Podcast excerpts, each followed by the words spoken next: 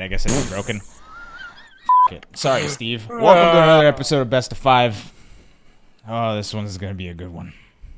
My name is Elon. I fell asleep right before this.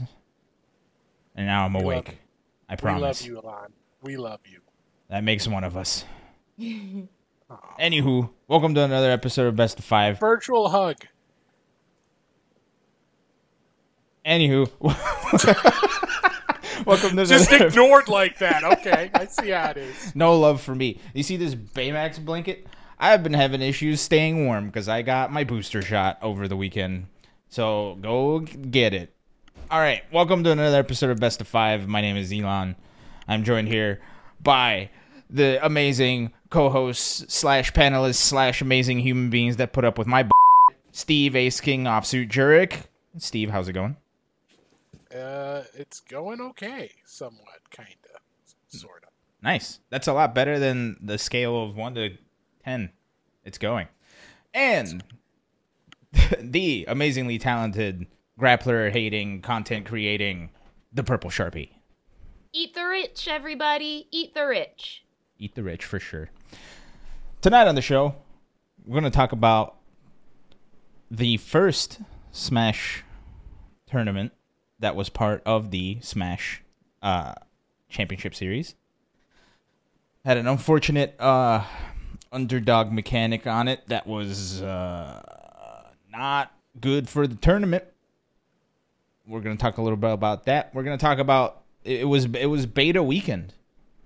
It was beta weekend. Everybody was playing betas. It's crazy. Uh, our, I, for one... welcome our new overlord, Dahado, as EVO's G M. And we're going to talk about some new trailers. So I'm excited for this show. We got a lot to talk about. But before we get to all that, Steve? Is it recap time? Hit us with the recap, will you? All right. Let's start with the the Smash World Tour Championship. This was the one hundred fifty thousand dollars event at the end of the first ever large-scale Smash circuit. Mm-hmm. And it on the Melee side of things, it was won by Plup, who held off Wizrobe in the grand final. Polish rounding out the podium, but you have Triff coming over from Spain to make top four. Amsa and Hungrybox finishing tied for fifth. Face Roll and Pipsqueak rounding out the top eight. On the ultimate side of things, a familiar name up top, MKLeo continuing his dominance over Ultimate. He is your Smash World Tour champion, taking home the twenty thousand dollars first prize. Cosmos is the runner-up. Spargo, Mexico's other incredibly strong Ultimate player, rounding out the podium there. Uh, let's kick it over to to Capcom Pro Tour, because we had the last event of twenty twenty-one this past weekend. The Steve, second... real quick, I'm sorry. Uh, just want to okay. do one clear clarification. Uh, the one mistake of the show has happened. Uh, it's Liquid Cola, not Liquid the Buzz there. Just wanted to point out there. Uh, just the one typo, just so nobody gets upset. I was debating on whether to call that out or not, but in the interest of no of people getting upset at us, I think it's better for us to call that out. I apologize. The Buzz is also Liquid. Or I'm sorry, not Liquid. What was I thinking? The other one? The other Moist. one that's Liquid? Moist, thank you. Anyway. Never so, mind, I'm wrong. So forget everything I said. Uh, I'm ruining the show, and we're going to talk about Capcom U K. Capcom Cup U K. Uh, we, lo- Elon, you're, you're not ruining the show. You are Too awesome. late. It's happened. No, it is not... It is not too late. We love you, Elon. This is this is now an intervention. We oh, love no. you. Uh, well, stop it. Find better things to do. Like, give us the recap, will you? I will give the recap, but, but that is not a better thing than letting you know how we feel about you. Eh. Uh, Capcom Pro Tour U K.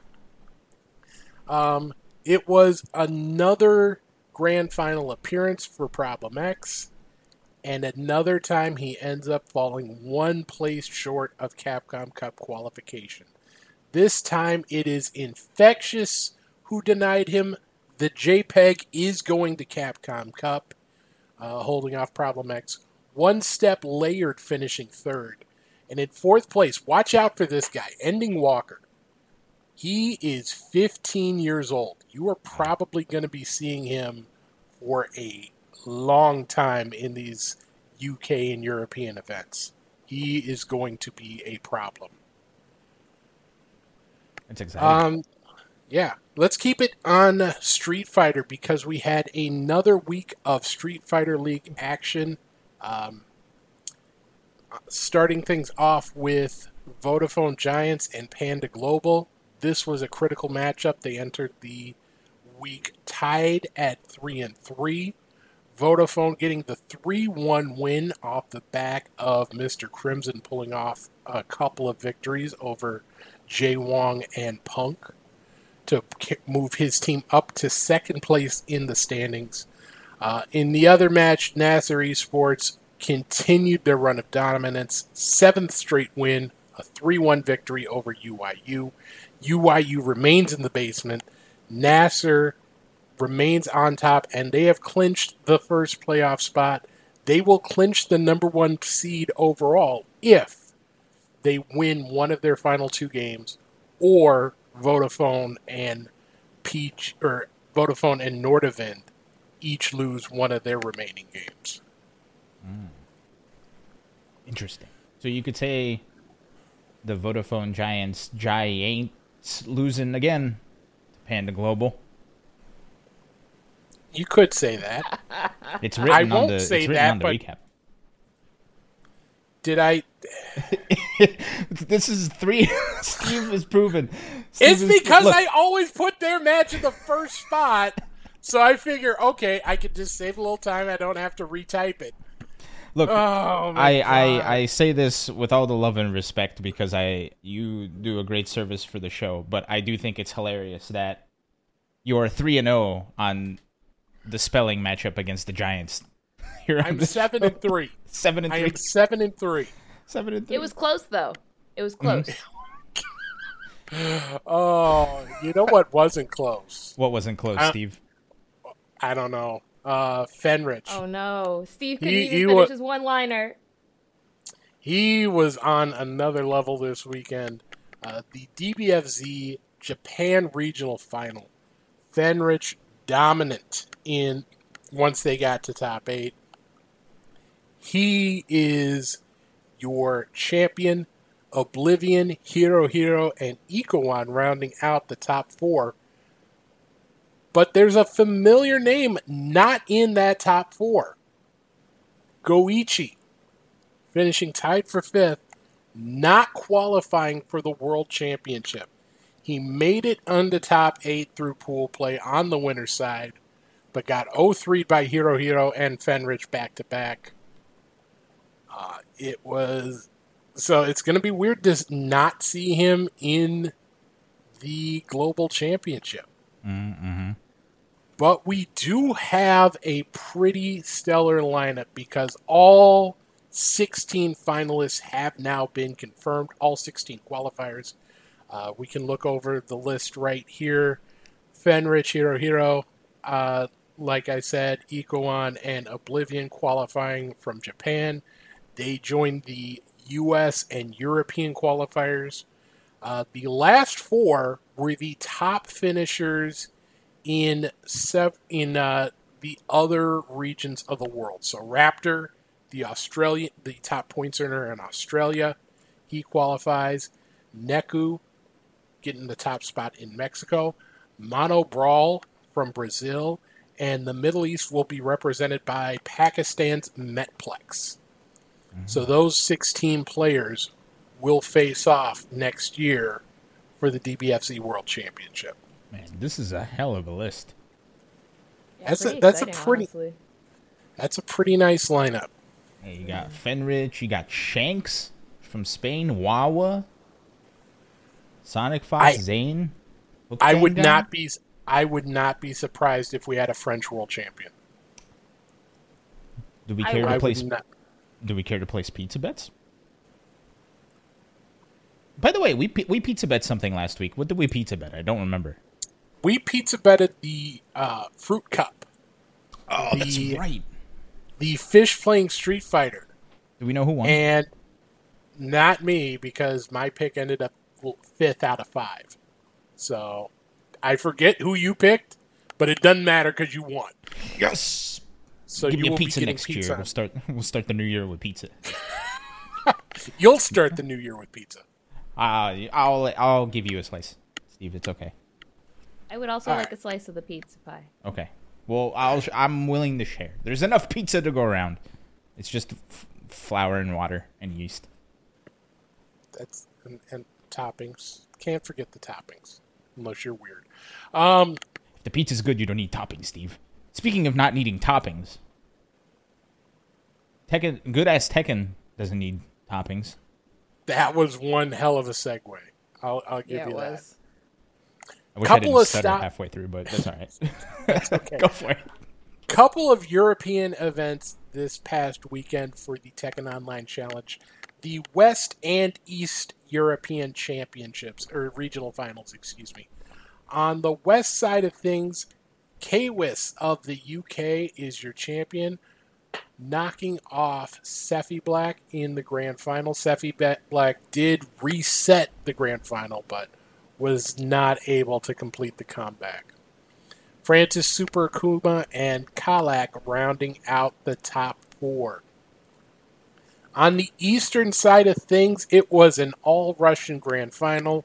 Strog getting the win over Bumblebee to win the title. Italy's Gerlanda rounding out the top three. Uh, Poland's Lakomi rounding out the top four. And then we also had a qualifier for Arc Revo America. This was the Mexico qualifier. And it's the top two qual- going to Arc Revo America. That would be Cheeto and Exelancer. They are your first and second place finishers, respectively. Alethea and Mike Safdie rounding out the top four. So we will see Cheeto and Exelancer in Arc Revo America next year. Is Alethea really from Spain? Um, I I believe she is someone who lives, who was born in Spain and is in Mexico for work. Oh, gotcha. Okay. So she's kinda a like, Mex- Mexico resident. Yeah. Kind of like me. Yeah, kind of like uh, what... Ah, uh, uh, yeah. Kind of like you, but not really like you. True. Not at all. Um, but... Uh, we don't have the graphic for what to watch this weekend uh, because Capcom Pro Tour is going dark. Uh, C P uh, St- Street Fighter League, excuse me, is going dark. Uh, the Tekken World Tour does have, or the uh, Tekken Online Challenge does have the Jap- the Japanese regional final on Sunday, the twenty-sixth. But everything else, taking the week off for the holidays, so... Stream if you want, but enjoy your time with your family. For sure. Thank you, Steve, for another fancy, dancy recap. Amazing. I don't know how fancy dancy it was, but... It was very dancy. Elon's really going hard this podcast. Yeah, it's my last one for the year. I gotta get it all out before I go away uh, for the rest of the year. Um... Now, before we move on to our next topic, I wanted to check in with our chat. I want to do this a little more often, right? Because we have people in the chat, and I feel bad that sometimes we just kind of go through topics and we never talk to people in the chat. But I see Letty, Letty Ragan. I see Blue.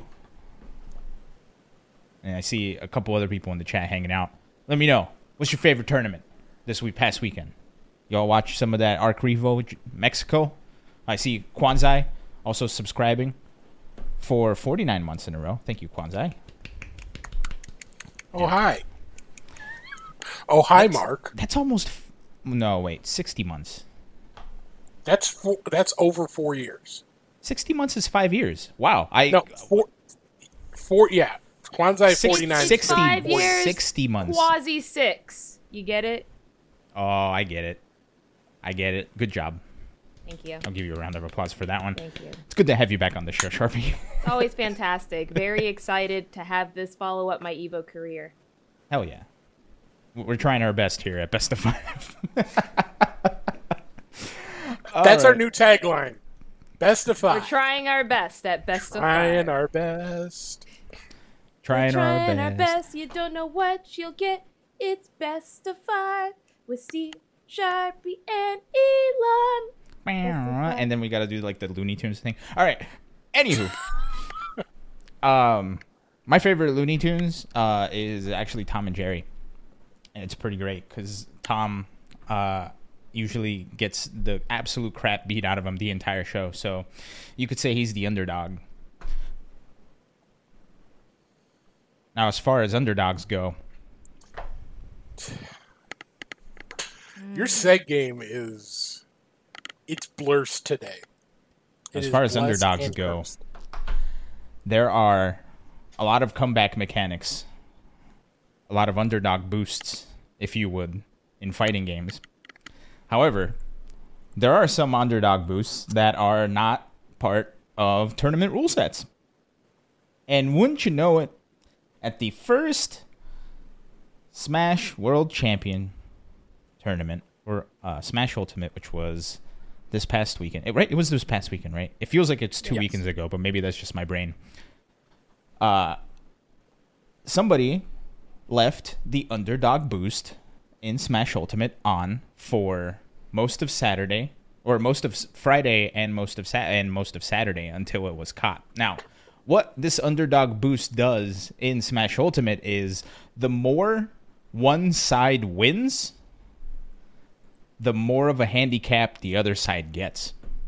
So you can see how, especially uh, it, like going into the main stage and playing this on stream, you can see how this was...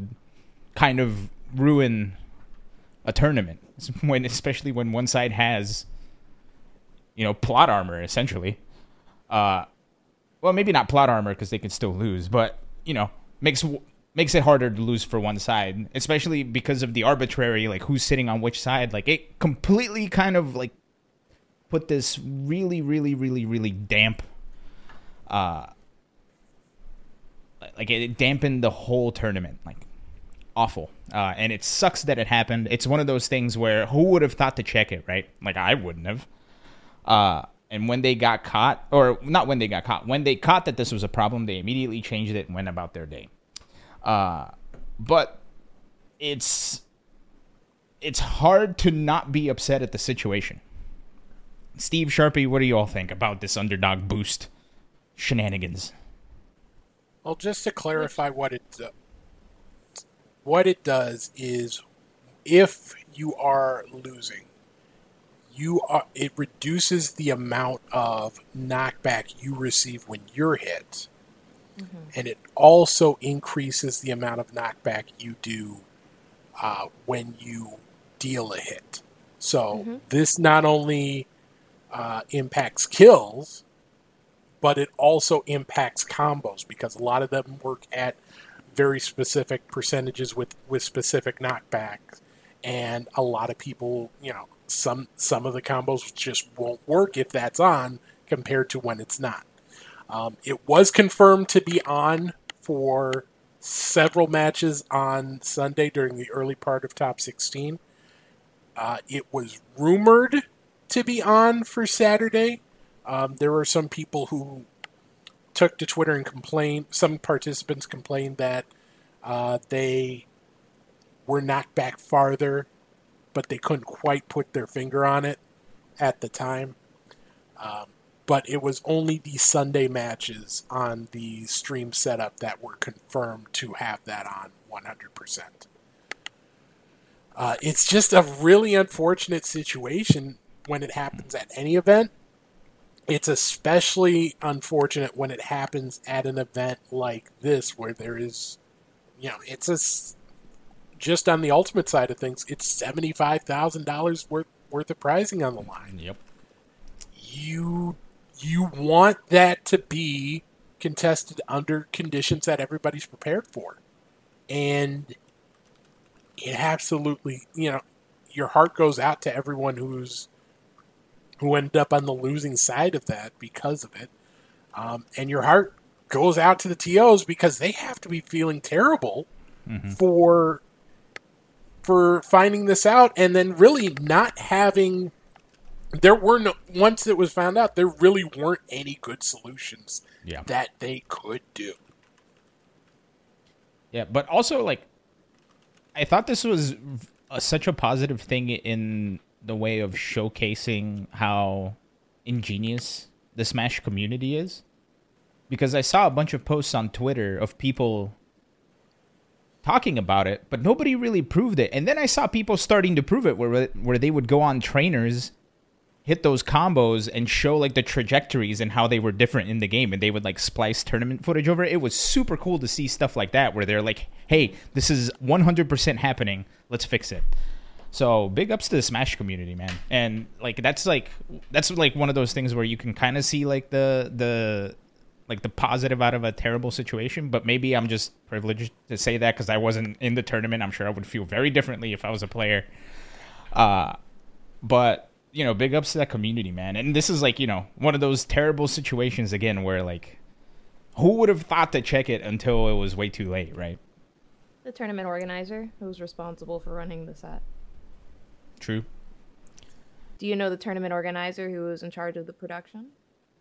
I don't. Um, what I do know is that the belief, what they believe happened is when they were going through checking the rules and making sure the right options were switched, they think someone actually accidentally flipped left or right as mm-hmm. they were hitting down. Mm-hmm. So it was something that would be yeah.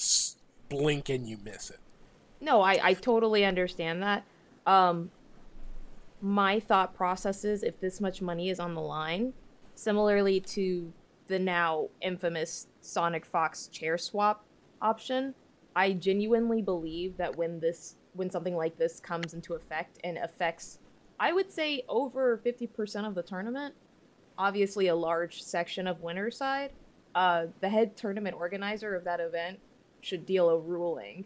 Um, it's very surprising to me that no one stepped up and was like, yo, here's what we're going to do moving forward type of thing, kind of like a recourse. And we're just kind of like, well, sucks for the players that it affected because we have no way of proving it. You know, well, they, that type of stuff is kind of interesting to me, especially with like twenty thousand dollars on the line. They actually do did have a rule in place for something mm. like this, and we can actually okay. pull it up. Uh, it is Rule eight point eighteen from the Smash World Tour Finals rule set uh, regarding misinterpretation and misconfiguration. Quote, if a game was played under a misconfiguration of the game settings that could have materially affected the result of the game, a player may position, uh, petition the T O to have that game replayed. The final decision is at the discretion of the T O. This must be done immediately after the game in question. After the next game is started, the previous game shall not be replayed, regardless of whether the rules were set correctly. Mm. Now, and, that's, and if, that's interesting. From, There's a lot of onus. I apologize for interrupting you here, Steve. Oh, There's a ahead. lot of onus on the player to be checking this. Uh, it appears. Is that? Am I interpreting the rule correctly? Or do you either one of you have any? It it's sort of like how I'm interpreting that rule. Do you remember a few years ago um, when I think it was N C R when they were doing top sixteen? Mm-hmm. And they did a few matches, and then Snake Eyes and Ricky Ortiz played, and Snake Eyes did a green hand, and he realized right. that it what or either he or Ricky realized that it wasn't the right thing, and they realized it was the wrong version. Yep. Yeah. That's sort of, you know, if, if something feels wrong, it it doesn't really hurt you to to say after like the first game or something, hey, something doesn't feel right. Can we go and check this? What they want to. You know, a rule like that is in place to avoid situations like, okay, if this happened to be in place on Saturday, which a lot of people assume it was, and it doesn't get noticed until Sunday, how in the world can you go back and replay all of the tournament for, you know, up to that point in half a day. A day and a half of tournament games in half a day. You just can't do it. At some point, you do have to say referee decision is final, and yeah. you got to move on from there. So that's why a rule like this is in place. Uh, I'm happy this rule is in place. Uh, I agree, obviously, with the wording of the rule. It's a little bit disappointing to me that nobody checked the rules on Saturday. You know, specifically for this setup, especially if it was stream setup. I would expect whoever was running that specific area, because usually, especially inside of the head stream area, there's one specific T O that's running it, and that's usually the most veteran bracket runner that is running that area and making sure. It's somewhat disappointing to me that nobody caught that on, on Saturday, but um, I'm, I'm happy that obviously the ruling was in place to kind of like cover the tournament. Almost, you know, uh, I just, it's hard because coming from running traditional fighting game tournaments, because I've also run Smash tournaments and everything like that, it's hard specifically because I know how easy that is to like just flip accidentally. And I also know very frequently people do not go back to the rules in between matches. They don't do that. Like if something feels off, they're just like, it's something up with the setup and I need to adjust. And that's fantastic for the player, but it's really unfortunate, especially when things like this happen uh, in the fighting game scene, just because of low iteration time. It's a lot easier to check the rule set immediately, but that's not something that's available immediately in Smash, ultimately. So it becomes a lot more difficult to check the rules in the middle of a set. Um, it's just really unfortunate, once again.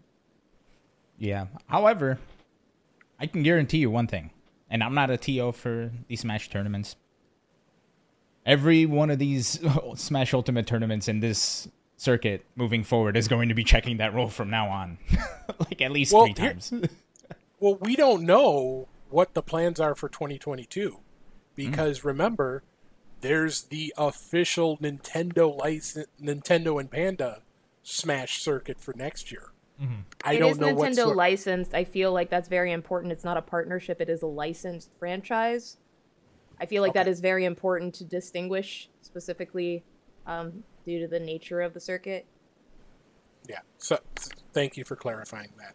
So, but we don't know what the, you know, there might not be a twenty twenty-two uh, for mm. that, for mm. them. Yeah. That, that, that just might not be in the cards. We don't know.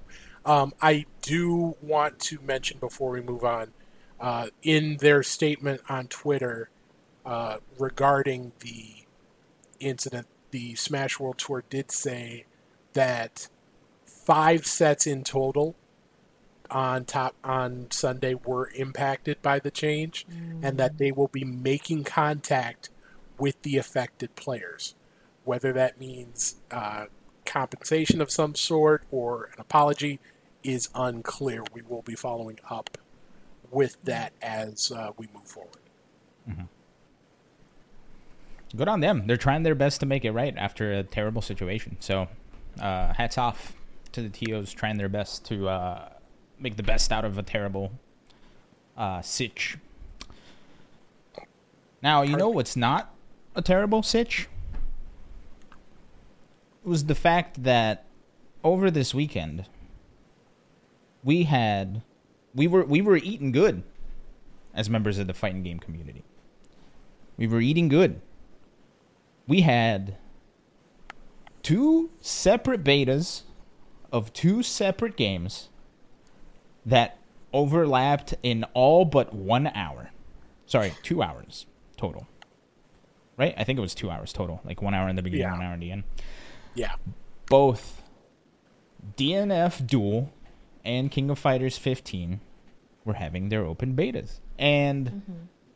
This went on without, not without its issues, right? Because I remember watching uh, a bunch of people getting super excited for D N F on Friday when it released. Everybody was super hyped for it. They played a match. They were like, whoa, this game looks great. And then the servers died. I saw everybody getting stuck in various parts of like the uh, like the process to start a match. It was very funny to see like everybody kind of having similar reactions to it. in the sense of I watched uh, Kizzy K, Max, a friend of mine who also streams on Twitch, uh, Justin Wong, a bunch of other people were all in like the big like lobby after you create a lobby, just stuck yeah. and they couldn't move. Yeah. And I, I, I re- specifically remember some quotes such as Kizzy K going, "Will somebody please help me move? Help me." And Justin Wong going, "Is this it?" Uh, which I thought was hilarious. We were just so in awe of the beauty of that A S W style lobby that we just we were just frozen by by the the, the majesty of it all. For the record, can we all actively agree that game is beautiful? Mm-hmm. Like that game is beautiful, gorgeous. I yes. am very excited for the full release of that game. Yeah, um, I'm not excited in any way, shape, or form to see Grappler inside the finished game. I I saw you getting tagged when people found he had an infinite in the beta. Oh, did you? Did you see that? Yes. Did you see me getting tagged during his announcement too? Oh, and then I, I made a that. whole video. Oh, I did see the video. Grappler. I saw it. It's on TikTok. And then after that, my fiance decided that I needed to be aware of the fact that Grappler had an infinite. So while I'm in the middle of playing P S O two, he comes into my room and is like, "Hey, Sharpie." And I'm like, "What?" He's like, "Are you busy?" I'm like, "Yeah, I'm in the middle of a time-sensitive raid. I can't be bothered right now." And he goes, okay, okay, okay. "Just wanted to let you know.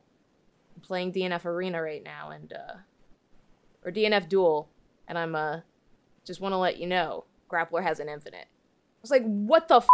Sorry, Steve." And then he leaves the room as soon as I say that. As soon as I say that, he looks at my face for the reaction, and then he literally leaves the room like, "Yeah, I got what I wanted." And then, and then literally five seconds later, I get a tag on Twitter because he's uploaded the infinite combo he ran on someone. That's, that's the best part of having a partner is just... Finding no part of dumb. That was enjoyable. Well, for you, for, for us, it's amazing. You know, just so, like the I don't know if you saw the trailer for uh, Phantom Breaker. Yeah, yeah. I bada showed boom, that to bing. Ace Queen, and then just just let her roll with it. Uh, but you know, back to D N F Duel. Um, it was you know I. was surprised that there was so little info about the game. Mm-hmm. Um, you know, you, you talked about the server issues on Friday night, which stunk because that was one of my only real chances to play. Yeah. Um, yeah. There was also the fact that the game wasn't listed on P S N, on uh, the PlayStation Store. If you browse yeah. through P S four or P S five, you had to mm-hmm. go to the website, mm-hmm. download or click add to cart, and then you could download, download it on your system, yeah. which stunk. Mm-hmm. Um, there, I have the... you have you seen any sort of feedback forum or survey that I have I received I, a survey. Um, I don't know if you all did. I actually got, and this may just be my verified privilege, but I actually got a survey emailed to me after the beta was closed. Did anyone else? Well, let me check right now, shall I? See. Let me check my dunk, my junk mail, because I did not see. Oh wait, I didn't take part. Never mind. I probably don't have one. Sorry. Uh, it... I I publicized. I publicized obviously that like my fiance was playing and everything. Mm-hmm. And usually when I do things like that, like because I had the check mark, other companies will be like, "Oh, she's doing this, this, and this," so I'll get emails.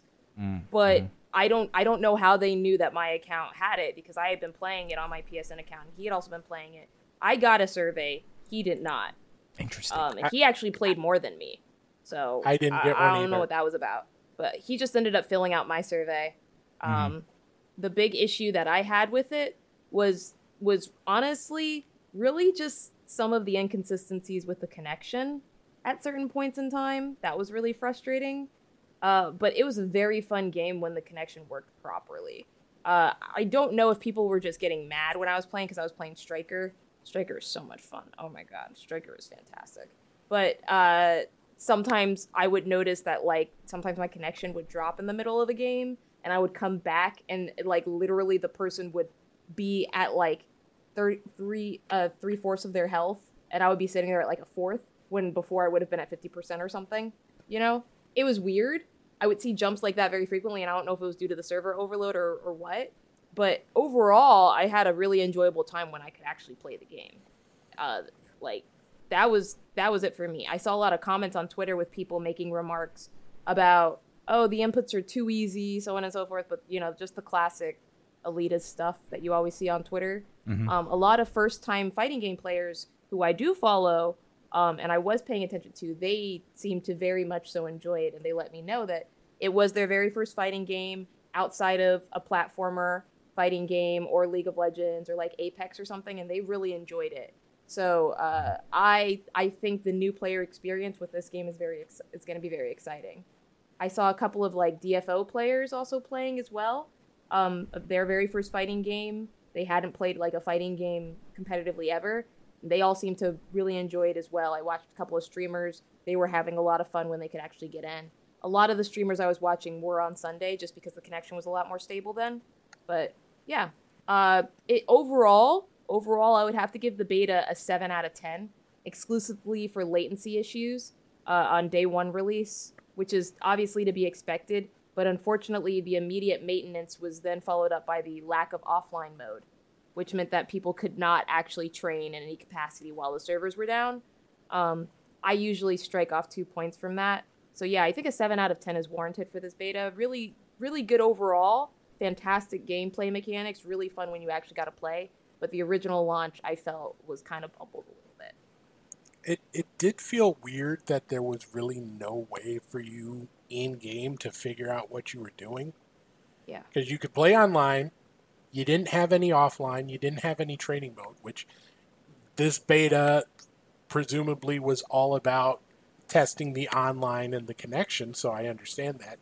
But, I, it, you know, it's still, for a lot of people, their first impression of the game. And not having any way to look that up in-game can be frustrating. I know they did post uh, to their website and to Twitter move lists, um, but not everyone is going to know to look for that there. Um, exactly.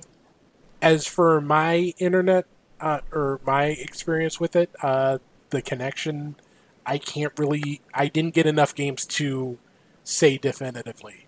Um Most of the time, the connection did seem smooth. I did have one opponent where the lag w- was very significant at times, or or the uh, the uh, issues were very significant at times. But I don't know if that was just a them issue or a game issue.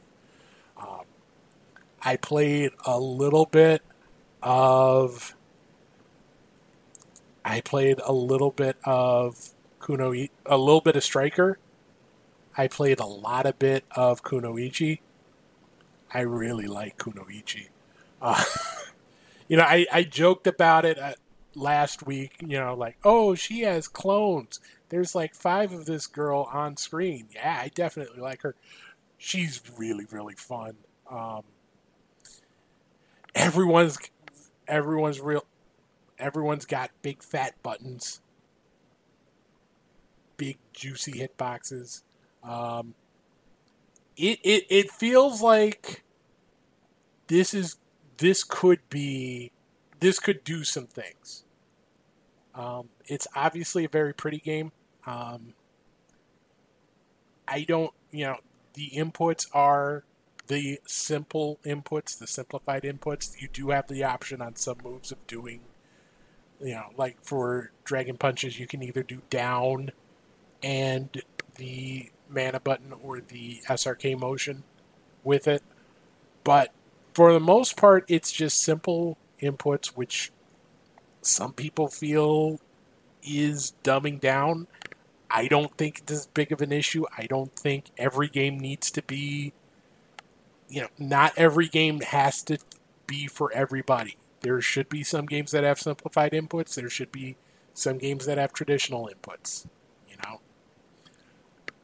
But I do feel this game has the potential to be successful. I just hope that, you know, th- that if there is a second beta beforehand, that they do some more things to improve in terms of making it closer to a demo, because they are being compared, obviously, having being out in the same weekend as K O F, which has, you know, some offline play. It has training. It has a whole bunch of options that let you mm-hmm. dive deeper into the game.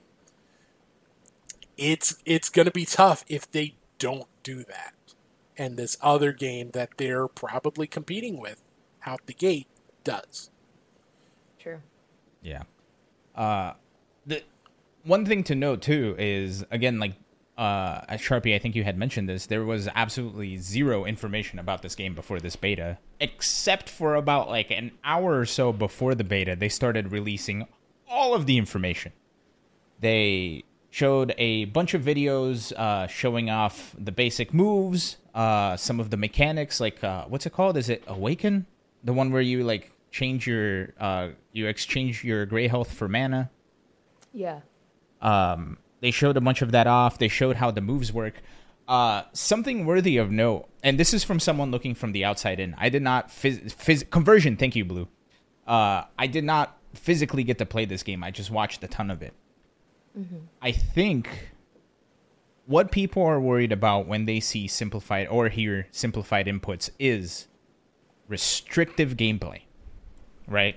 Like when we when we did the move from Street Fighter four to Street Fighter five, because of the different mechanics, the game felt like you were playing Street Fighter on rails.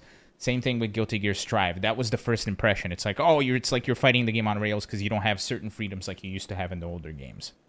That, I think, is the big concern, and I think people are just really bad at voicing that. However, with all this said, I think D N F Duel might be the first game that I saw that has... I shouldn't say that. It might be the first Arxis game that I saw that has the quote-unquote simplified inputs, but also gives you a crazy amount of freedom to do whatever you want, right? Like with the conversion, which is basically like a cancel at some point. Uh, the crazy combos I saw people post on Twitter looked awesome, and it looked super fun. Mm-hmm. Uh, from my understanding, the way the game works is you have... Uh, it's a six-button game, right? You have like a punch, uh, a or like a light, medium, and then you have like a special button, and then a magic special button, and then a block button, and a dash button, I think. Uh, correct me if I'm wrong on that. Again, oh, I only throw. saw it from the outside in. Throw. Throw, Throwing. Thank you. Uh, and seeing, like, all of the cool mechanics that they had, like, I saw a lot of, like, the dodge rolling. Like, the, they basically had K O F rolls in the game. They had, uh, and the magic specials are the ones that you can do with motion inputs. And if you use the motion inputs, you re- you recover mana faster, uh, as opposed to if you just click, uh, like, a direction in the magic special button. So... there is, like, that reward for going above and beyond and using the motion inputs and such. Uh, but seeing, like, how people were being super creative and creating, like, all this these cool combos and these cool mix-ups and, like, getting out of pressure and finding all these cool things is, I think, something that as soon as people hear simplified inputs, that's what they fear is missing, but this game isn't. And I was going to say this is the first game I've seen that has simplified inputs but has this freedom, but I'm wrong, because Power Rangers Battle for the Grid is essentially very similar, where it does have the simplified inputs with a special button, but you can do whatever you want in that game. It's crazy. Also Dragon Ball FighterZ. Dragon Ball FighterZ as well, yeah. But yeah, um, any further thoughts on D N F Duel? Is there anything we missed? Did either of you get a chance to play K O F at all? I wanted to, because Dolores really was bringing me in. She was, like, calling my name all weekend. Yeah, yeah. Like, well, y'all she... know how I felt about Dolores. I just, I wanted to touch her in the game. She wasn't in the controls. Second beta. Ah, she wasn't? Okay, well. No, yeah. She was Then just I guess I didn't first. miss anything. I messed a little bit with Terry, but most of my, most of the time I did have, I did try and put into... D N F, because you know mm-hmm. I'm still learning about that game. So yeah. uh, we did have a question of the day. Oh, about D N F. We? we did. Uh, we asked it. You know, now that people have had a chance to play it, what did they were they thinking of of picking it up? How likely were they to pick it up? Mm-hmm. Uh, over six, sixty-three percent of respondents said that they will either probably pick it up or absolutely will pick it up. Mm. twenty-two percent said they probably won't, and thirteen percent said they absolutely won't. Um, uh, Shogo on Twitter did say that they didn't feel the gameplay is for them. The combos were meta put off to pull off. Excuse me. Uh, they didn't. They didn't have that feeling of achievement doing them. But maybe in the future they'll buy it to play with friends. Um, Can I come in here real quick? Absolutely. I I love this comment because a lot of this is what I saw from veteran players. To be very honest with you, a lot of people I I don't know Shogo to. I assume that they are very familiar with other fighting games, um, but this was very much so how a lot of people that I spoke with who had played fighting games before in the past uh, felt regarding D N F. A lot of the positive input that I saw was from newer players, so the fact that they're bringing up, I'll probably play it to, I'll probably buy it to play with my friends. A lot of new players in fighting games love this series. They love it a lot. Um, so I think that them saying, you know, I didn't necessarily get the same sense I would of doing some of these advanced combos makes sense considering it's an early beta and that we don't, first of all, have all the characters inside of the game yet. We don't have a full, like, we can't train, so we can't even see all the stuff that's in there. And just having to play through learning is, is there's a, there's a really high skill level for being able to do that. And only certain players are able to do that frequently with like enough, you know, you, you you get what I'm trying to say. Um, so I understand that completely. I think that this is what we can expect from a lot of people who are more used to competing in traditional fighting games. I think it's worth noting that a lot of first timers that I did hear absolutely enjoyed it, and I'm I'm interested to see what other feedback we got from our audience.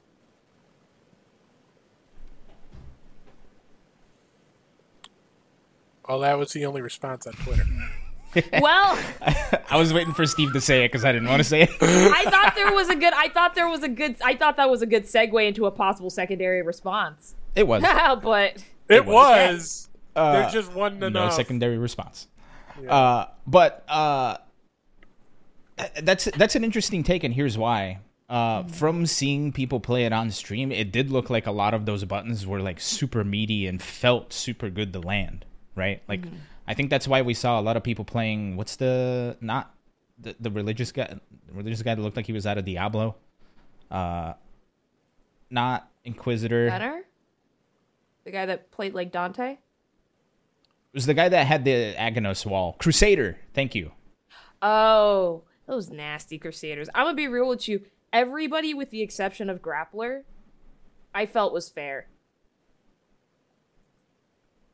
Whenever I whenever I saw someone come into my lobby and I saw that, you know, how over their head you can see what character they pick. Mm-hmm. Whenever I saw someone with a grappler sit next to me, I was like, well, I'm done with the game for now. I'll be back in fifteen minutes. uh... I had fun playing against everybody else. Grappler was the only character, especially after the very first person posted that infinite and everybody took the time to go ahead and practice it. I was like, nah, I'm good. I'm Gucci. I'm, I'm curious to know how hard that infinite is to do. It's not difficult at all. Okay. If you are if you are familiar with traditional fighting game inputs and you have practiced, I would say like at a minimum of a fifteen hit combo before, with a minimum of like eight inputs inside of it, you can do that combo. Mm-hmm. And that's what's so terrifying about it. Is it anything like the Gen Infinite in Omega mode for Street Fighter four? Anybody remember that? I never played Ultra Street Fighter four. Dang, I just remember that Gen Infinite where you could just hit, you could just mash uh, low kick and you would just go crazy. It would basically, you just hit him over and over again. It was great. Uh, definitely not intended. However, um, no, it was super cool to see. I, I know all of the characters looked like they felt different. And again, this is from someone who didn't get to play the game, unfortunately. But all of the games look like, or all of the characters looked like they felt different. Like, uh, you know, we had Crusader, who looked like he basically played like a mixture of like Leo and Aghanos, because he had the giant wall. Uh, Striker, who looked almost too close to looking like Jam uh, from Guilty Gear. Uh, we had, what, Hitman and Gunslinger, who... Uh, you know, went around shooting stuff and had a lot of really cool zoning options. Uh, and something worthy of note, too, is I went to their website, the D N O website, and I saw these characters playing in the actual game. And I think we got to shout out how awesome it is that Arxis, I think, basically, like, v- remained very faithful to the source material when they made these characters into the game, because they look... They look like they do what they're doing in the isometric game. And I, it was weird because I would never think that something like that would translate to a fighting game, but they did it, and it looks amazing. Yeah. And, you know, it's really smart for companies, especially game developers, to do that with mm-hmm. it, because it gives you really, really good P R with the fan base. It, it performs really, really well, and obviously you see a bunch of positive feedback. You know, a fantastic example of that is something else that we saw inside of the community this past week. As a matter of fact, we saw it yesterday, didn't we, Elon? Wait, I'm not picking up what you're putting down now. Sorry. Oh, was this, what? Are we moving topics? You didn't topics? See the amazing P R move that was done with one of the oh, largest okay. fighting games of all time? That was one of the best segues I've ever done in my entire life, Elon.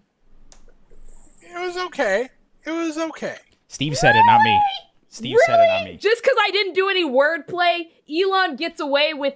With with a with a Tom and Jerry reference, not even an Underdog reference earlier, well, which was one of the best Hanna-Barbera bar- cartoons ever. And literally, well, literally, I, mm, you know what? I don't get well, no respect on this podcast. It, I see it's how it about is. expectations. It's about expectations, because you are like, you're like, where you, are we going on, with this? On a scale of one to ten, you're usually at a nine. So when you hit a I'm seven, out of ebb it's noticeable. I'm learning Elon, out of ebb and flow. Elon tried to tell us that Tom and Jerry was a Looney Tune. So you know where we're going. You know the ceiling is not nine for Elon. I love you. You're my boy. The, your, your Segway ceiling is not a nine. So... Look, he's trying his best. Here's the thing. We're trying our best. If there's one thing I've learned in my thirty years of life, it is this. Keep the expectations low. Mm-hmm. That's where you That's messed a up, perfect Sharpie. Example of that. You gave us favorite. too much gold. You gave us too much gold. Speaking, and now we're expecting speaking it all of the time. Getting amazingly good golden news, Elon, what did we hear that's a, yeah, from that's the horse's nine. mouth earlier yesterday afternoon? So, I'm I'm not going to lie, I'm a little bit offended that they decided to do this on Sajam's podcast and not ours. Granted, they didn't have any reason to do it on ours, but I still felt offended. Now, from what I hear, it wasn't a question. They kind of forced their way onto Sajam's podcast and said, that's you're even letting funnier. me on the podcast, we have something to announce. That's even funnier. And Sajam's like, well, I'm not going to say no. All right, so we saw that, unfortunately... Rick Dahado, very good friend of the show. For those of you that don't know, uh, I Rick is the reason why we we have this how it is right now, um, with the topics in the bottom, with the ticker. Like he, him, and I had a conversation that wound up inspiring this form of the layout. So he is someone who is very wise and uh, has excellent. Uh, has has excellent uh, insight into into a lot of things. And he was the uh, the esports director for Twitch. I believe that was his title. I could be wrong about that. Uh, Fighting game coordinator, specifically game for coordinator. Twitch Rivals. Fighting game coordinator for Twitch Rivals. We were all wrong. His official title was project manager at Twitch Esports. However... So- So he was he, he did that. He, he did a lot of work with Twitch Rivals. He was also involved with a lot of circuits that were sponsored by Twitch, mm-hmm. including Tekken World Tour especially. He played mm-hmm. a big part in that. Uh, he played a big role in a lot of other events uh, under the Twitch banner. But mm-hmm. he did... Yeah, basically, uh, one of the things he was doing was, like, I know a lot of people are familiar with Mike Ross and his involvement with Twitch. Mike Ross was then replaced by Zeep. And then, effectively, Rick replaced a number of Zeep's functions, specifically inside the fighting game mm-hmm. community, for, on behalf of Twitch. Uh, so... We don't have an official title right now uh, regarding exactly what he was doing, but that should give mm-hmm. our listeners and viewers a good idea of what Rick was responsible for yeah, while he, he was at Twitch. Yeah, he was essentially kind of like an F G C liaison, if you will. Yeah. Uh, he he was kind of our advocate for a long time for Twitch. However, mm. he announced that he will... First of all, he announced this on his birthday. So happy belated birthday, Lord Rick. Give you, give you a little... A little clappity clap. Uh, happy birthday. So he announced on his birthday that he was leaving Twitch. And he was excited about this new opportunity. Did we know what this opportunity was? No. He said he was going to announce it on SageJam's podcast at noon yesterday. So we get to SageJam's podcast. He hops on. Everything's great. All of a sudden, we got Tom Cannon in the building. And he's in there talking. And then they drop the big bombshell. And that is... that Rick, the Hado Thayer, is the new general manager of Evo. Unreal. Crazy. It, it, it's unreal. It so, for a long time, it felt like Evo and the F G C were always at, like... Uh, in like a hostile relationship with each other, in the sense that it felt like Evo had this grasp on the F G C as far as like influence of which games were going to be big and which games weren't. And this is seemingly, I say, I'm not saying this was exactly matter of fact. And it felt like a lot of the decisions that were made at the time were seemed to be a little bit out of touch with uh, a lot of the uh, with like how diverse the fighting game community was becoming, and with a lot of like games getting snubbed uh, and people having to essentially like work from the ground up to uh, to get their games seen. With having Rick as the G M, someone who constantly pays attention to, you know, the little guy and the little girl and the little uh, everything in between. Sorry. Uh, I feel like that relationship is going to be very different moving forward, and I mean that in a good way. What do you all think? Steve, you want to like take, take this, this one first? first? Go ahead. I, I took it first last time. Okay. Uh, I personally was very excited when I saw and heard the news. Um, I was watching the stream live, and I was incredibly excited. First of all, when I saw Tom Cannon, I had no clue what was about to happen. I was so confused. I was, I was, I was like, is Rick doing something with Project L? Is this Evo related? Does this have to do with Riot? I had no clue what was going on. Um, and then he announced, obviously, that he was going to be the new general manager. And when Tom co-signed, that was when I was like, oh my God, this is so exciting. So there were a lot of questions and concerns that I had that were all obviously alleviated within the interview that SageJam conducted. And I want to applaud SageJam on this interview because it did answer a lot of questions that I myself had. And I know if I had these questions, I know other members inside of the community had these same questions. The first question was whether or not Combo Breaker would continue to exist inside of perpetuity. The thought process was yes, it's something that Rick has been doing on the side in his own time outside of anything with Twitch. And so it will be continuing uh, functioning on as his own entity, and he will continue doing it while also fostering and working on bolstering uh, the, the community aspect of Evo, which I'm very, very excited to see be done. Um, there were a couple of concerns that I had specifically regarding uh, some of the previous staffing with Evo, especially after last year. And I, I mean, that's no secret. I'm sure a majority of people had it. Uh, some amazing points that were brought up by Tom Cannon were that Evo was brought up in mind with the community. And while the, the event was growing, there were things that they tried that didn't always work, but they always tried to bring it back as close as they could to that community aspect. And ultimately, they got a lot of offers to give Evo to other people and other other entities. And they felt as though Rick would be the best person to make sure that Evo continued to move towards bettering the fighting game community while under R T S. And I think that statement made me feel one hundred percent secure and one hundred percent trusting of the of the reins being passed over to Rick.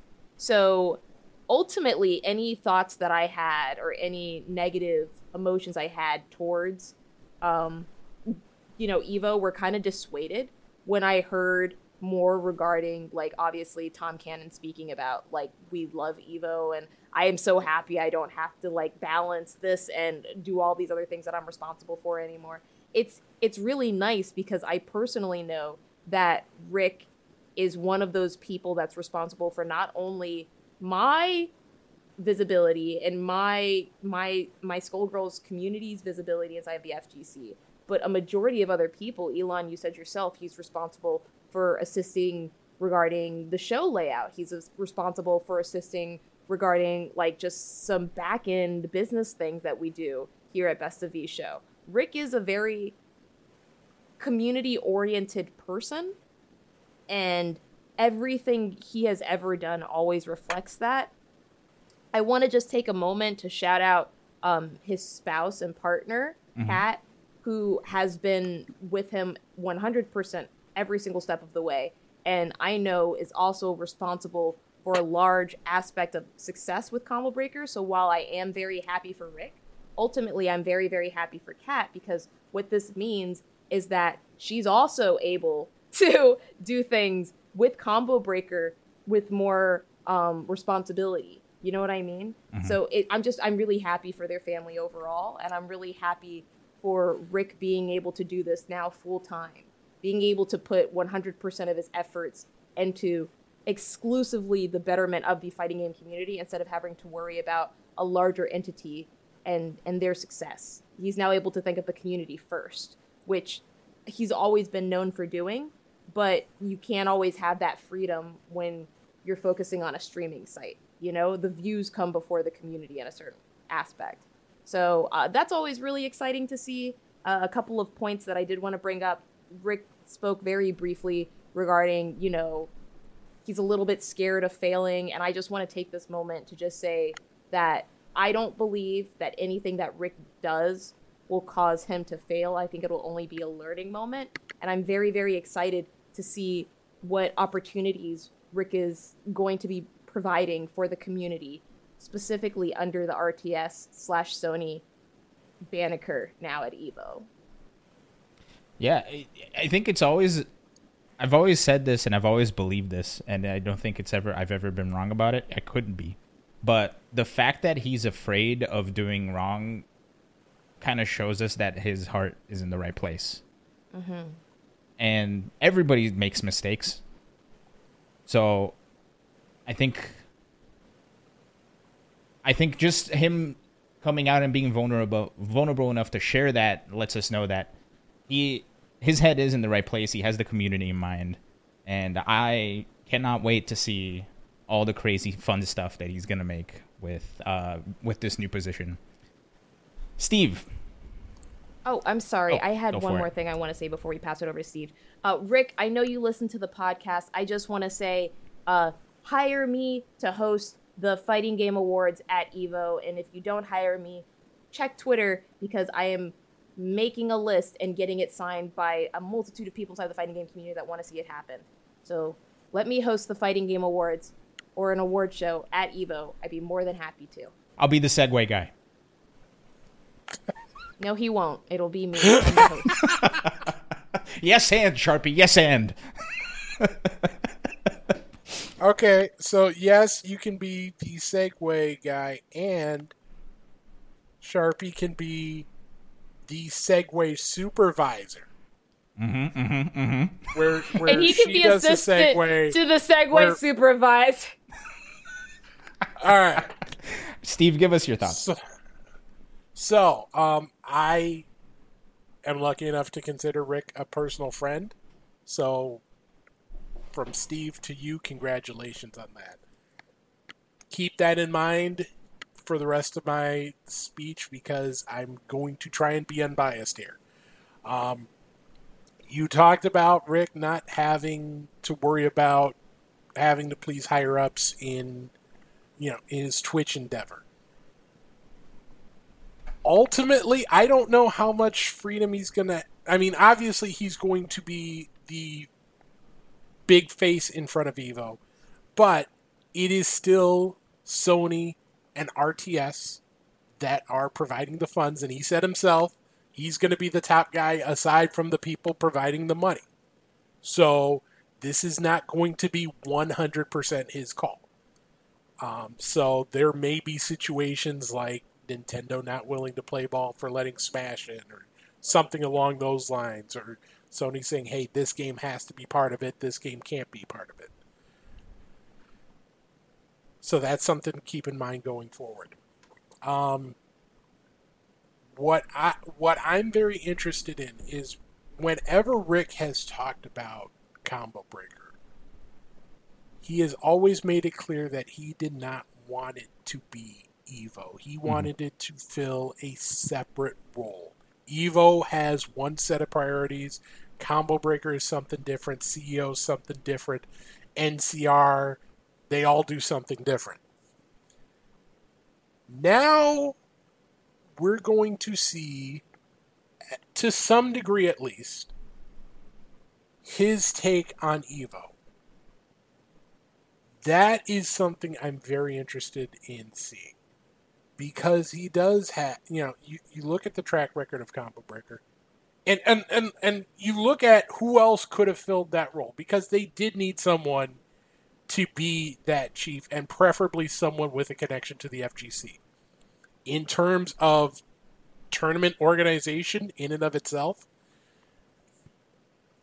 him and Javeli are really the only two people who run, who have run F G C events somewhere close to the scale of Evo. Now, granted, there's still an order of magnitude difference between those events, but that's still, you know, that's still significant in terms of connections with developers and publishers. He has a lot of those, uh, working with everyone under Evo. He's worked with, he's worked with, uh, uh, Markman, who is still going to be involved in Evo as well.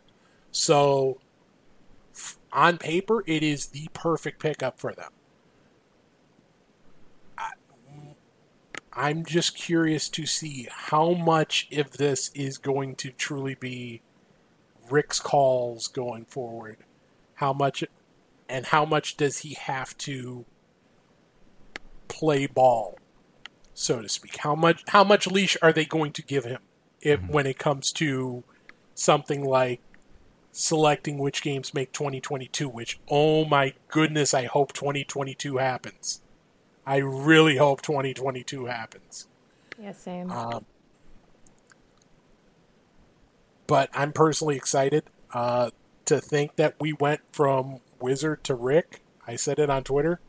We win that. We won that trade free. Yep. Absolutely. Like, like, and we get the player to be named later. Sign me up. That we fleeced him. We fleeced him. Yeah. Uh, I immediately thought of, like, a couple of incidents in years past with Evo of the past G M not being very welcoming to a couple of people or to certain people, and some of those concerns uh, after being brought up, being met with a bunch of other people saying, oh, that's just how he is. I want to clarify that the person you're speaking of was not the general manager. They were the president. Oh, yes. Correct.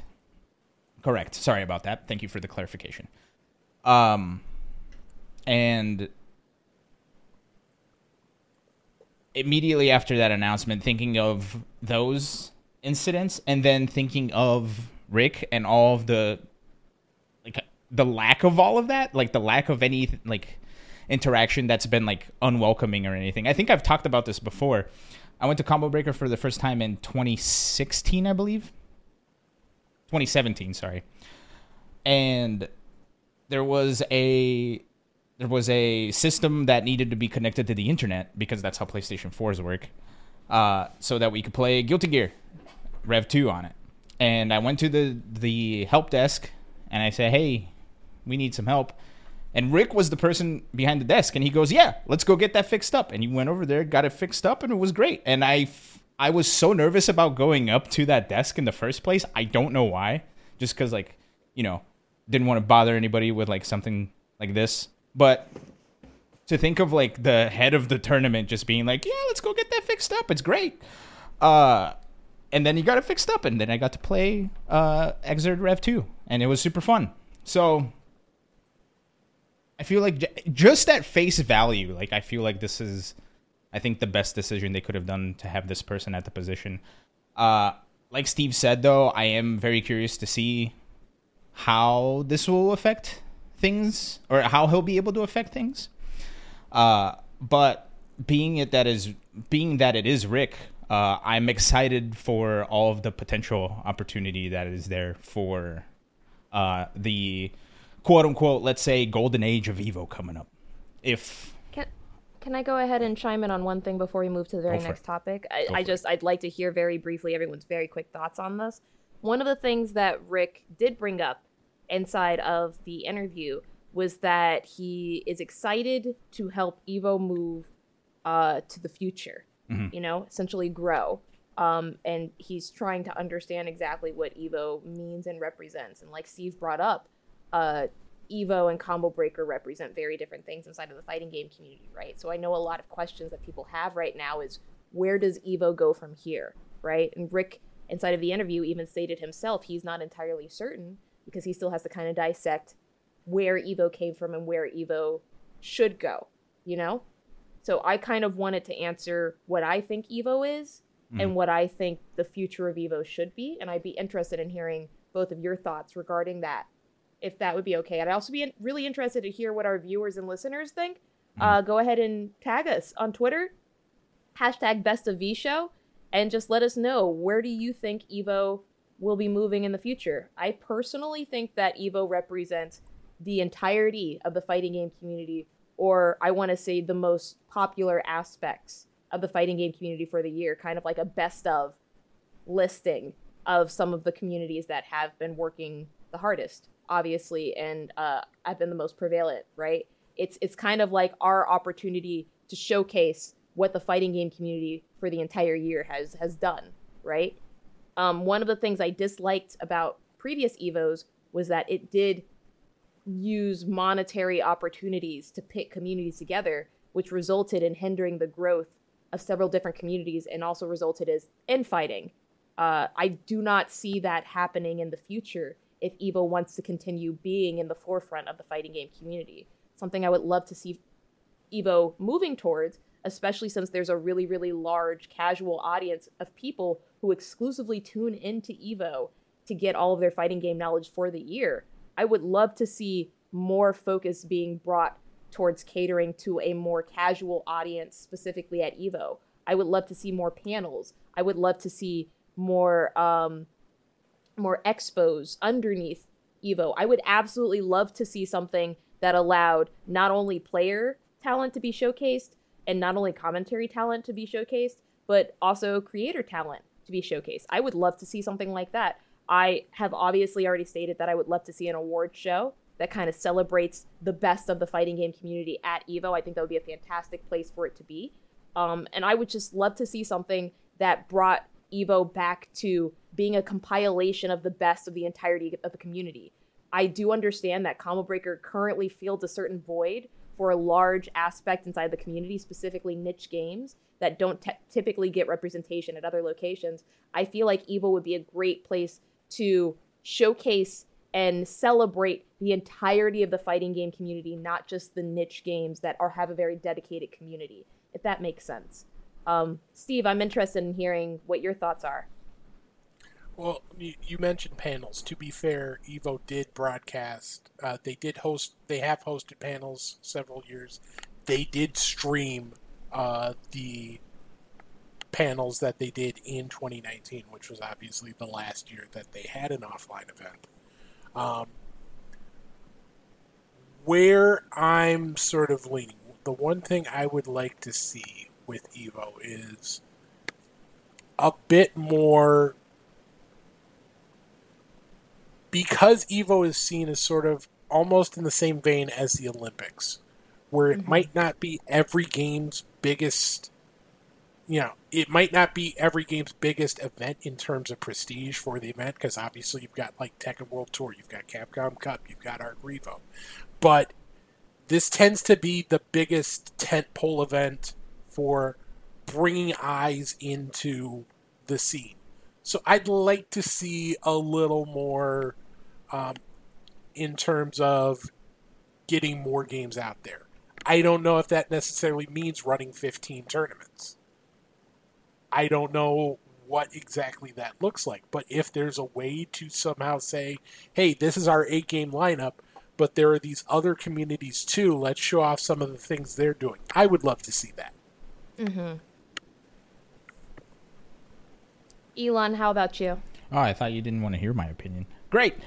Now I get to talk. No, I'm kidding. Uh, also, I'm totally joking. Um, yeah, Steve, I think you and I were in the same wavelength there as far as thoughts on what Evo is, because you also mentioned like it's like the Olympics, where it's it's not like the finals for every circuit, but it's definitely like one of the like like I'm gonna use your words, and I'm sorry that I'm just saying what you said, uh, like a tentpole for like a specific like.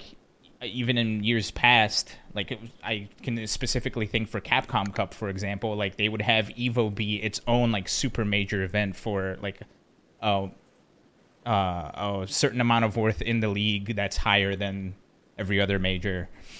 Um, but I, I've only been to Evo twice. Uh, and I think the first year I went, which was in twenty sixteen, Uh, I got to have a little bit of the taste. And this was the last year that it was at the hotel that's Mandalay? all the way far south. The I can't remember the name of the hotel, sorry. Uh, it was the one where you had to, like, if you were in, uh, like, staying on the strip, you had to get the, the, the monorail all the way down to the end of the strip where it was, like, the last stop. Uh, I cannot remember the name of the hotel. But anyway, uh, I got to see some of the panels, and I didn't even know panels existed. At, at Evo, right? Like I just showed up and I saw, oh, whoa, there's a panel. They're they're showing Bang That Machine. Like that that shouldn't even exist. It burned down. Uh, but uh, like and seeing like that side of it, I think was super cool because it was it was like a celebration of what the fighting game community is, not necessarily fighting mm-hmm. games, right? Because the tournament is the fighting games aspect, and that's very important yeah. as well. However, Westgate, thank you. Thank you, Cue Ball. The Westgate. Uh, however, uh, I think they tried to keep that in similar veins in twenty seventeen when I went, and this was the first year that they did it entirely at the Mandalay Bay. Uh, but they had like the Artist Alley, which was like slightly empty. Uh, although I did get to see like a lot of some uh, a lot of indie developers showing off some of the stuff they were working on. I specifically remember seeing, and I wound up never seeing this game again, and it's kind of sad. So I hope somebody can tell me what game this is. But it was a fighting game where you had a cup of coffee, and the whole goal was to beat up the other person without spilling your coffee, and it was awesome. And I never saw it again. Uh, uh, but. Like, seeing stuff like that, again, like, giving it the, or, like, having that opportunity to see, like, what's, like, what some of the developers are working on. Seeing, like, some of the panels. I believe that was the year that they had the Combo Queens panel, which was awesome. Yeah. Uh, like, ha- being a part of the community, right? Are you talking about oh, Coffins? Is that what it's called? Coffins? Yeah. Oh, my God. I'm going to go look this me, up after the show and buy it. I'm putting Ultimately, the link, Elon- the Steam link in Sorry. chat. Oh, man. I'm Ultimately, Elon, it sounds as though you're also with me in the instance of it would be really awesome if Evo operated more as an expo with a tournament underlying it, mm-hmm. as opposed to just exclusively being a tournament, um, because it, it almost feels as though the event is almost too large to just be a fighting game tournament now. Right. You can obviously still have the tournament layout and everything, but I think the big issue that Tom uh, did speak about inside of the interview is that in trying to cater to that and upping the production value, mm-hmm. they lost some of that tournament format and some of that feel for the tournament, you know, yeah. which is ultimately what kind of hurt Evo.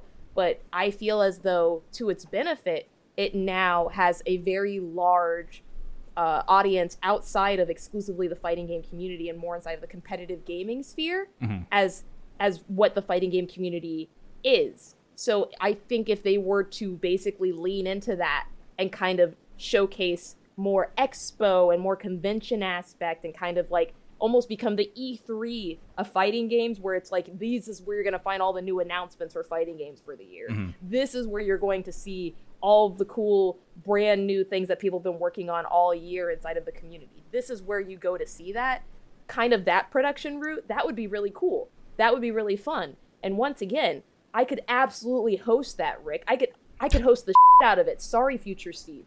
Hire me. Sharpie at sharpie p l s dot com. Rick, you know how to reach me. I'll be the segue guy.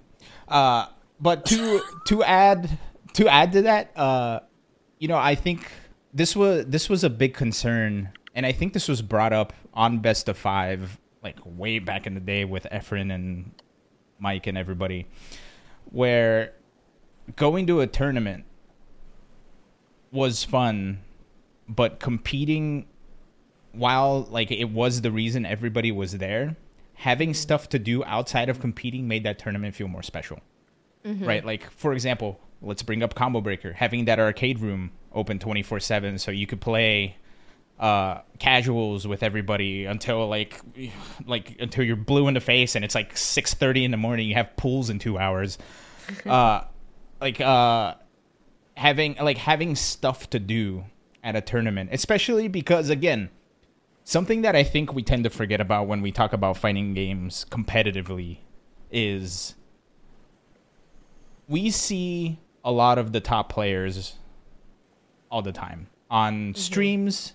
We talked about them here. Uh, they talk about them at UltraChen. We see them in locals, et cetera, et cetera. But when you go to a tournament, you kind of realize that the fighting game community is way bigger than the top players that we constantly see, yeah. right? Like, there is a whole, like a quarter of the tournament, every tournament, every game goes oh and two. So having something to do after you go oh and two is extremely important for someone who well, has gone quarter, oh and two. Not a quarter, but fifty percent. fifty percent of a tournament goes oh and two. Is it fifty percent of the tournament?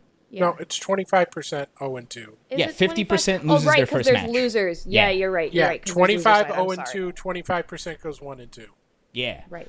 So while the competition is good, it gi- it gives us all a reason to come together. Mm-hmm. But maximizing the the stuff that we can do while we are together, I think, is what kind of makes the F G C special, and having and yeah. those tournaments that do have those opportunities to bring people together, to get us all in the same room, make friends. Uh, like I, I still will never forget the first time I went to N L B C. Uh, P A G Virgo, after he beat my ass in the game, was like, "Hey, let me introduce you to some people." Right? Like people like him, and there uh, he's not the only person in the fighting game community that does this. Like that just welcomes people. It's like, "Oh, you're new. Sorry, I just beat you in the game. Come meet these people. Let's have some fun." Yeah. Right? Like yeah. that's what makes this community good. And that's, I think, like what draws a lot of people to the fighting game communities. Like once people realize that it's the tournaments are important, sure. Comp- competing is important.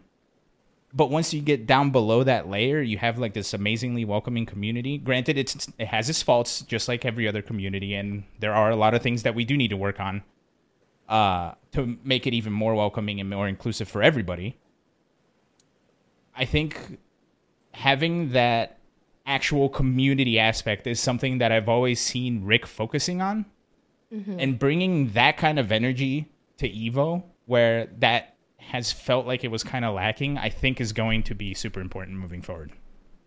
to close the segment, uh, Blue inside of the chat has typed, I think the biggest thing Evo needs to do is make casual players become less about the, quote, the fighting game E three, end quote, just looking for trailers, and more to make it for someone people can attach you the same way like Combo Breaker did this year with Look Alive. Mm-hmm. And case in point, that's fantastic. I, I hella agree with that.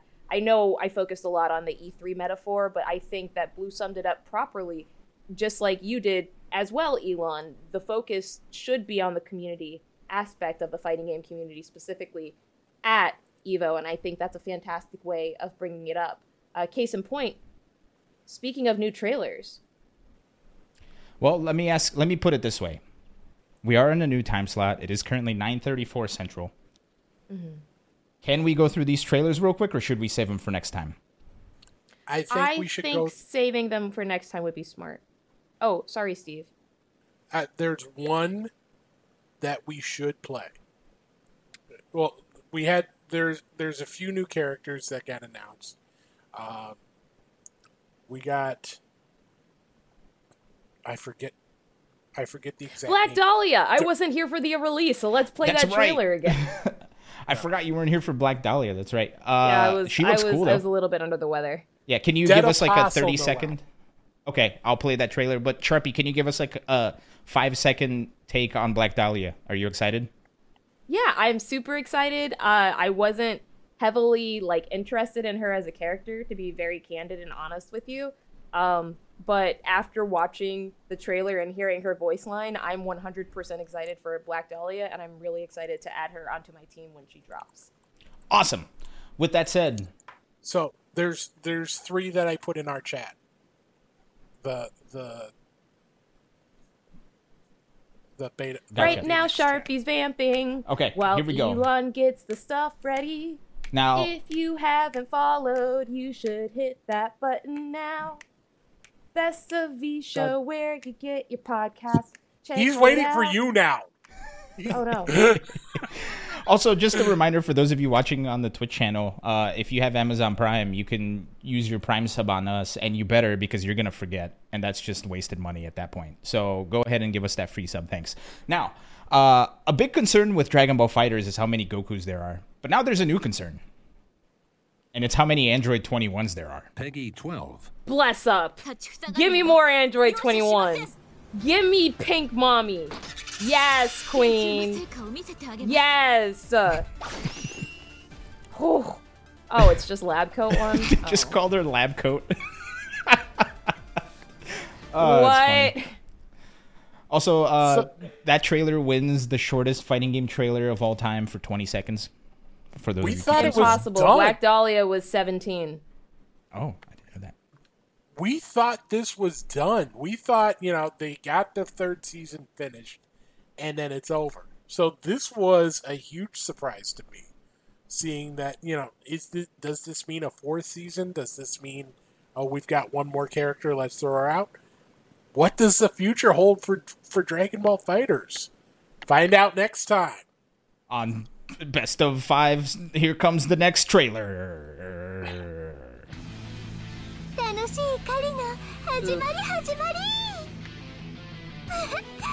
gotta tell you, this ca- this character already makes me slightly uncomfortable. Very uncomfortable.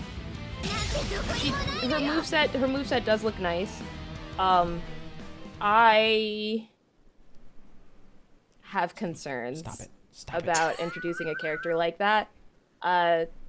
I apologize. This is going to be spoilers. If you are interested in the storyline of Melty Blood, uh, please skip the next one minute. All right? I'm giving you time now. For those of you watching, we'll give you a thumbs up to, when to unmute. Uh, so, this character is a vampire. The whole idea, I believe, is that she was an adult who was reincarnated into a young girl's body. Um, and so that person is like a hundred years old or something like that. My concern is that I saw a less than acceptable thread talking about how the community of Melty Blood is consistent of people who have their uh, sexual preferences towards individuals that are younger, and it made me very uncomfortable. Um, to be very candid with you, after I discovered this character and saw this character, it did not make me feel comfortable playing the game anymore. I have been playing Melty Blood. I have been playing it pretty frequently the last couple of months, um, and I'm not interested in playing the game any longer. That's that's just the truth, unfortunately. It, it's really unfortunate because I'm I'm a Skullgirls player, and I've seen my share of people making comments regarding characters that appear to be underage. This made me uncomfortable enough that I am not in any way, shape, or form okay associating with the game, even if the mechanics are very good, which they are. This it's so frustrating because this game is mechanically so amazing and so incredibly open, and one of the very first games since Skullgirls, besides Guilty Gear Strive, that I've actually been interested in competing in and playing offline, and this character no longer makes me want to do it. And for people who want to call me soft or whatever, that's fine. You can do that. Just understand that when you get to be a certain age and when you get to, when you start to represent something inside of a community, you have to be mindful of the type of games and the type of energy that you're bringing when you represent these games. I'm not comfortable representing a game that has a character like that specifically inside of it. It's just genuinely very unfortunate. No shade to anyone who continues playing it. That game is no longer for me. Yeah, I don't disagree with you. Also, pl- don't apologize for advocating for yourself and not feeling comfortable well, playing the game. I apologize because I know there are people who are going to disagree with me, mm-hmm. and I want them to understand that that's okay if they disagree with me. That's okay if they want to call me this, this, or that, that for saying whatever. But I feel as though I need to explain why I'm no longer comfortable playing this game, mm-hmm. specifically because of this character. That's just that's just how it is. There are a lot of games that I will still play, and that should. There are a lot of things that I will do inside of this inside of different games, and there are a lot of things that I am comfortable with. But I am not comfortable playing a game that has a character specifically like that, wearing something like that that is specifically like this character is based off of an underage girl, and then there are people in the community who are going out of their way to sexualize that girl. I'm not yeah. comfortable participating in something like that. Nor is that okay, I think. Uh, but I agree with you one hundred percent. That that's a little rough. However, let's not dwell on it too long because we have one more trailer before we have to go. We're already ten minutes over. Granted, there's yeah. no Ultra Chan after tonight, so we can really go until midnight. No, we can't. I'm kidding. Here we go. You're trailer stuck time. With us forever. Trailer time. This dro- this dropped while just after we went on the air. So, oh. so this is breaking. He's back. Maxima. Ooh. Look at those sideburns. Oh, wait. Am I adapted to this? Oh, no. No, not King of Dinosaurs. Don't beat him up. Oh. Because I remember a big point of King of Fighter fourteen's uh, initial... Like, initial beginnings were the fact that it didn't look great, but I think they kind of... took that criticism and ran with it because this game looks beautiful. I'm still it sad looks, I haven't played it, though. Uh, yeah, watching him a little bit more makes me understand the character is. This looks like a mix of, like, you know, one of those armored kind of grapply characters. You know, like the big body kind of armored type. You know what I'm talking about, right? Yeah. Not Rush Down, but just, you know what I mean. The big, heavy normals. Yep. That's that's him. Uh, I I want to say Broly. I want to say Android sixteen. I want to say a lot. Chat's like, nah, nah, nah, that's just Broly. See, y'all say it's just Broly, but I, I, I play in a game where Big Ban exists. So it's like, I've seen this archetype, and that's the type of archetype my fiance plays. I recognize that archetype. And I'm... I'm gonna have to block him, knowing that I'm gonna get grabbed anyway. Look, uh... letting people know what you hate on social media always comes back to bite you. I just, I don't know why they keep doing this to me. I specifically think everyone's like, yo, Sharpie's about to live react to this. Let's put the archetype she hates the most. Speaking of which, I played Keats's game, the game that Iron Galaxy came out with. Rumbleverse? Platforming game. Really good. It's Rumbleverse actually really so good. good. It's really, really good. I played I, I played literally only one game before the playtest ended two weeks ago. I had a fantastic time. I forget what the game is called. I'm I'm I'm losing my mind right now because I literally don't remember. Rumble but versus. It was like, it wasn't a platformer, it was like a battle royale. Um, what was this game called? This game Rumble was called... Versus. Oh, yeah, it was like Rumbleverse. That's what it's called. Rumbleverse. Rumbleverse. Rumbleverse. Yes, yes. Yeah, yes. Very, very, very fun. But every single character in the game performs like that archetype. And I had fun playing it, and it pisses me off a lot. Look. I'm disappointed to say I grabbed a lot. Yeah, so... so ultimately, when I saw that character, my first thought was, oh, he looks good. It brought back memories of me playing Rumbleverse, and I don't like it. I'm not. Look, I'm mad because he did the thing where he's making me like grapplers, and I don't like that. And nobody clip this and show this to Keats, because then he'll just tag me and be like, "I won, Sharpie. I knew I would win. I knew I would win," and I don't want him to know he won. So you weren't here last week, but I am still going through withdrawals of not being able to play Rumbleverse. It's a good game. Ew. It feels so clean. I know we don't have a trailer for it. But honestly, I almost feel like when yeah. the when the open beta does come back out, I, I feel like we should review it because it does feel like it's heavily based off fighting game mechanics, even though it's not a fighting game specifically. Yeah, yeah, we talked about it uh, last week. Uh, and if you're curious about Rumbleverse, uh, Esteban, the Besteban, uh, has a first look video out on Hold Back the Block on YouTube that is so good at just showing you what the game is. Uh And that game's amazing. I hate that we have to wait until February to play it. I really do. That's the way it goes. Leave yeah. them wanting more, they say. Get out of here. Speaking of getting out of here, it's time for us to get out of here. Now, that was a good segue.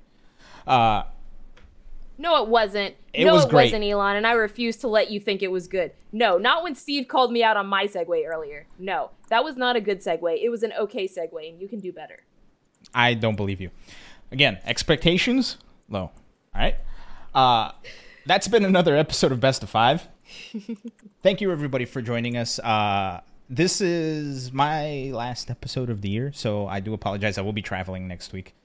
Uh, but Merry Christmas, Happy Holidays, Happy New Year's. I'll catch you all on the other side at hopefully a better year for everybody. Who knows, though?